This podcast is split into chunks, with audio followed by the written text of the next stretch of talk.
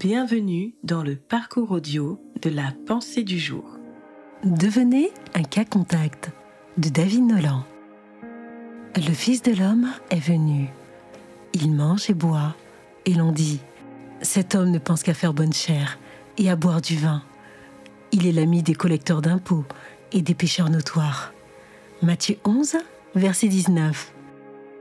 Avec la Covid, nous avons vécu confinement sur confinement, et ce afin d'éviter le contact entre personnes et la propagation du virus. Au niveau de l'école, une classe pouvait être fermée en cas de cas contact. Ce fut le cas récemment pour mes filles. À l'époque de Jésus, la loi de Moïse était en vigueur.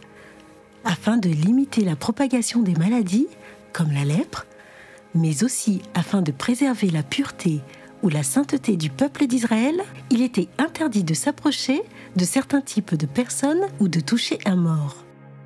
C'est dans ce contexte que le comportement de Jésus choque.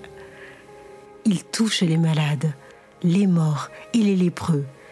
Il est en contact permanent avec les collecteurs d'impôts et des pécheurs notoires, selon les normes de l'époque. Ne sommes-nous pas appelés à faire comme Jésus? À quitter notre zone de confort afin d'entrer en contact avec nos collègues, nos voisins, notre entourage pour les contaminer par l'amour de Dieu? Propageons le virus de l'amour du Seigneur par nos actes, puis annonçons la bonne nouvelle de son sacrifice pour nos péchés, de sa résurrection pour notre justification et de son retour pour notre délivrance.